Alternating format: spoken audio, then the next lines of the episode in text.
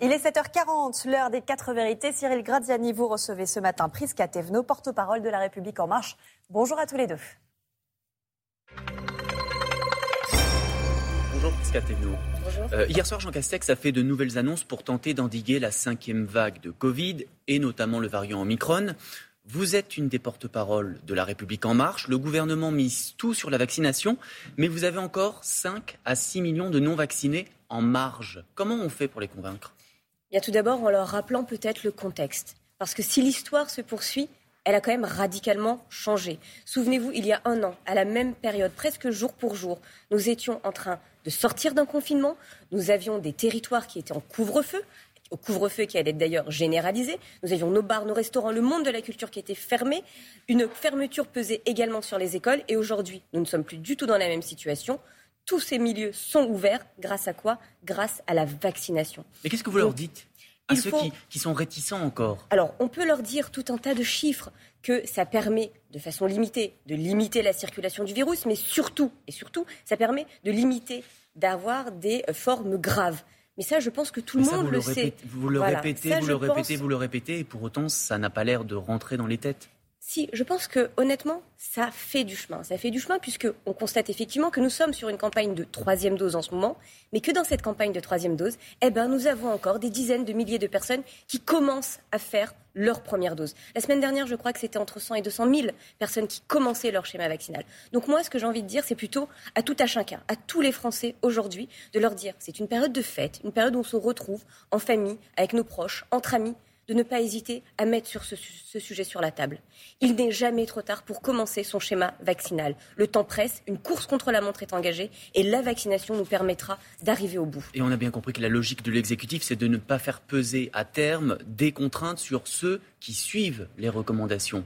Oui, tout à fait. Et c'est par exemple la mise en place dans le projet de loi qui a été présenté hier par Jean Castex. Et, qui arrive demain à l'Assemblée nationale en commission. Exactement. Et qui, s'il est voté le 15 janvier par le Parlement, permettra de remplacer le pass sanitaire par le pass vaccinal. C'est clairement pour faire peser ben maintenant euh, tout le sujet sur les personnes non vaccinées. Je pense encore que parmi les non vaccinés, qui sont de l'ordre de 5,7 millions, il n'y a pas que des réfractaires, il y a aussi beaucoup d'indécis. Donc encore une fois, je pense qu'il faut dialoguer expliquer et ne pas hésiter à se rapprocher soit euh, bah, de nos élus locaux, parce qu'ils sont aussi là pour ça, mais du monde de la médecine. Et vous entendez aussi ceux qui disent, comme Marine Le Pen hier soir, suite aux, annonces de Jean Castex, que le vaccin n'empêche ni de contracter, ni de transmettre le virus, et elle s'interroge sur l'utilité du pass sanitaire et après du pass vaccinal.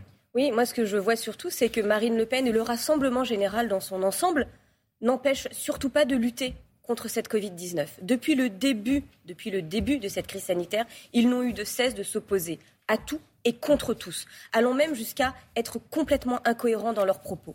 Donc moi, je veux bien que Marine Le Pen n'arrête pas de dire qu'elle n'est pas contre la vaccination. Eh bien moi, j'aimerais juste qu'elle commence par dire qu'elle est pour la vaccination. Cette démarche intellectuelle, elle est juste extrêmement importante pour quelqu'un qui se dit politique et surtout qui veut être une responsable politique. Il serait temps qu'elle s'y mette. Euh, on, a bien vu hier, donc pas de fermeture des bars, des restaurants, pas de couvre-feu le 31 décembre.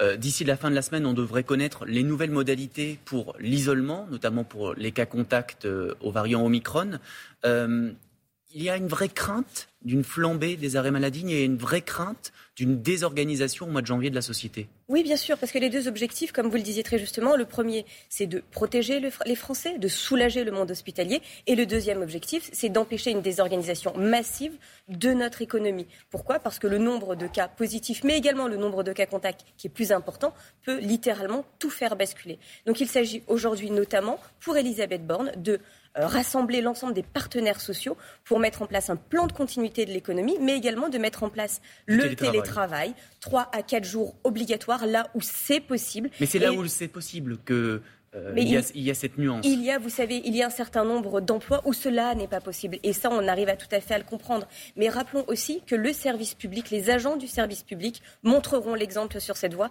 Et Amélie de Montchalin l'a rappelé hier, justement. Le télétravail sera mis en place partout où c'est possible dans le service public. Alors pour euh, revenir sur les annonces euh, plus en profondeur, à partir de lundi, on ne pourra plus prendre son café debout.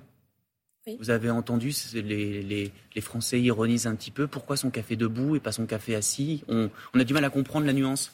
déjà, euh, vous pourrez continuer à prendre votre café dans votre bar préféré dans votre bar de quartier. Et ça, c'est déjà pas mal. Encore une fois, souvenons-nous de la même période il y a un an. Cela n'était pas possible.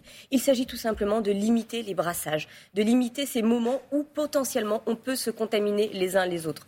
Pour autant, tous ces lieux continuent à rester ouverts. Et encore une fois, moi, ce que je vois surtout, c'est le soulagement des Français qui se disent que finalement, les mesures ne sont pas si contraignantes que ça, parce que rappelons-le, aujourd'hui, 91% des Français ont entamé leur schéma vaccinal. À compter de lundi prochain, il sera aussi interdit de consommer dans les transports collectifs, y compris sur les transports de longue distance. Donc, c'est-à-dire que demain, quand euh, vous prendrez à partir de lundi, vous prendrez un train Paris-Marseille, vous ne pourrez plus consommer. Ça, c'est une façon aussi d'éviter de baisser le baisser masque. Le masque. Euh, vous pensez que c'est possible? Oui, je pense que c'est possible. Et soyons... C'est 4 heures sans boire, 4 heures sans manger, soyons... ou, des, ou, ou, des, avions à longue distance, un, un Paris-Fort-de-France par exemple Non, mais soyons très clairs. Tout, tout cela, c'est de la bonne intelligence et de la bonne pratique. L'objet, encore une fois, et les Français l'ont largement compris, c'est de limiter le plus possible les moments, encore une fois, les moments de potentielle contamination. Euh, Emmanuel Macron, hier, hier, a très fortement insisté sur le renforcement des contrôles dans les gares, dans les aéroports. Et il a considéré que la SNCF et les compagnies aériennes ne jouaient pas le jeu. Alors, plus que de venir trouver ou chercher des responsables, il faut trouver des solutions. C'est lui oui, qui l'a dit. Non, mais c'est pour ça que je vous le dis. Et l'enjeu encore aujourd'hui, c'est de dire que oui, il y a des endroits où il n'y a pas assez de contrôle. Il y a des endroits où nous devons être d'autant plus vigilants parce que ce sont des lieux où il y a du brassage de population, où ce sont des lieux de forte contamination. Donc nous ne devons plus rien tolérer qui pourrait mettre à mal l'ensemble des efforts qui ont été faits par les Français. Parce que si aujourd'hui les mesures qui ont été annoncées ne sont pas type couvre-feu, type fermeture des écoles, type euh, fermeture des lieux culturels, c'est parce que les Français ont fait beaucoup d'efforts. Et donc il s'agit aujourd'hui de ne plus rien laisser passer qui pourrait mettre à mal l'ensemble de ces efforts qui ont été fournis. Euh, en écoutant Jean Castex hier euh, et Olivier Véran, on a compris que la riposte était graduelle. Pourquoi ne pas taper fort et d'un coup? Est-ce que ça signifie que lors du prochain Conseil de défense sanitaire, ce sera le, le 5 janvier, je crois, euh, là, il pourrait y avoir un tour de vis? Déjà, concentrons-nous sur les annonces qui ont été faites hier. Je pense qu'il n'y a rien de plus Mais angoissant. les Français savent qu'au fur et à mesure, il y a toujours, c'est graduel, c'est euh, proportionné. Euh, ça, ça, ça avance. Oui, euh... mais encore une fois, il faut être pragmatique et regarder l'évolution à l'instant T de la situation sanitaire, bien évidemment, en anticipant ce qui pourra advenir demain et dans les semaines à venir. Rappelons-nous, je crois que c'était au mois de février, au mois de mars, où tout le monde disait nous allons avoir un confinement, nous allons avoir un couvre-feu euh, beaucoup plus important qu'il n'a été. Mais vous avez eu peur de prendre des mesures peut-être qui auraient pu être considérées comme trop impopulaires? Il ne s'agit pas d'avoir peur. Il s'agit d'être responsable et de regarder là où les mesures sont les plus efficaces. Il n'y aurait rien de pire qu'une mesure qui ne serait pas comprise et donc pas mise en place pour les Français. Donc il s'agit d'être pragmatique, d'être mesuré dans les mesures qui sont annoncées. Alors elles, elles sont de retour, c'est les jauges, euh, 5000 personnes en extérieur. Euh, pour les grands rassemblements, en intérieur, ce sera 2000 personnes. Il y a une catégorie rassemblements qui ne seront pas, qui ne seront pas concernés par les jauges, les meetings politiques. Oui, tout Alors à fait. ça a fait euh, euh, ironiser certains artistes comme Julien Doré ou Eddie Preto, Oui. qui s'est notamment euh, déclaré candidat à l'élection présidentielle, pour pouvoir faire ses concerts. Euh, cette ironie, vous la considérez comme euh, constructive?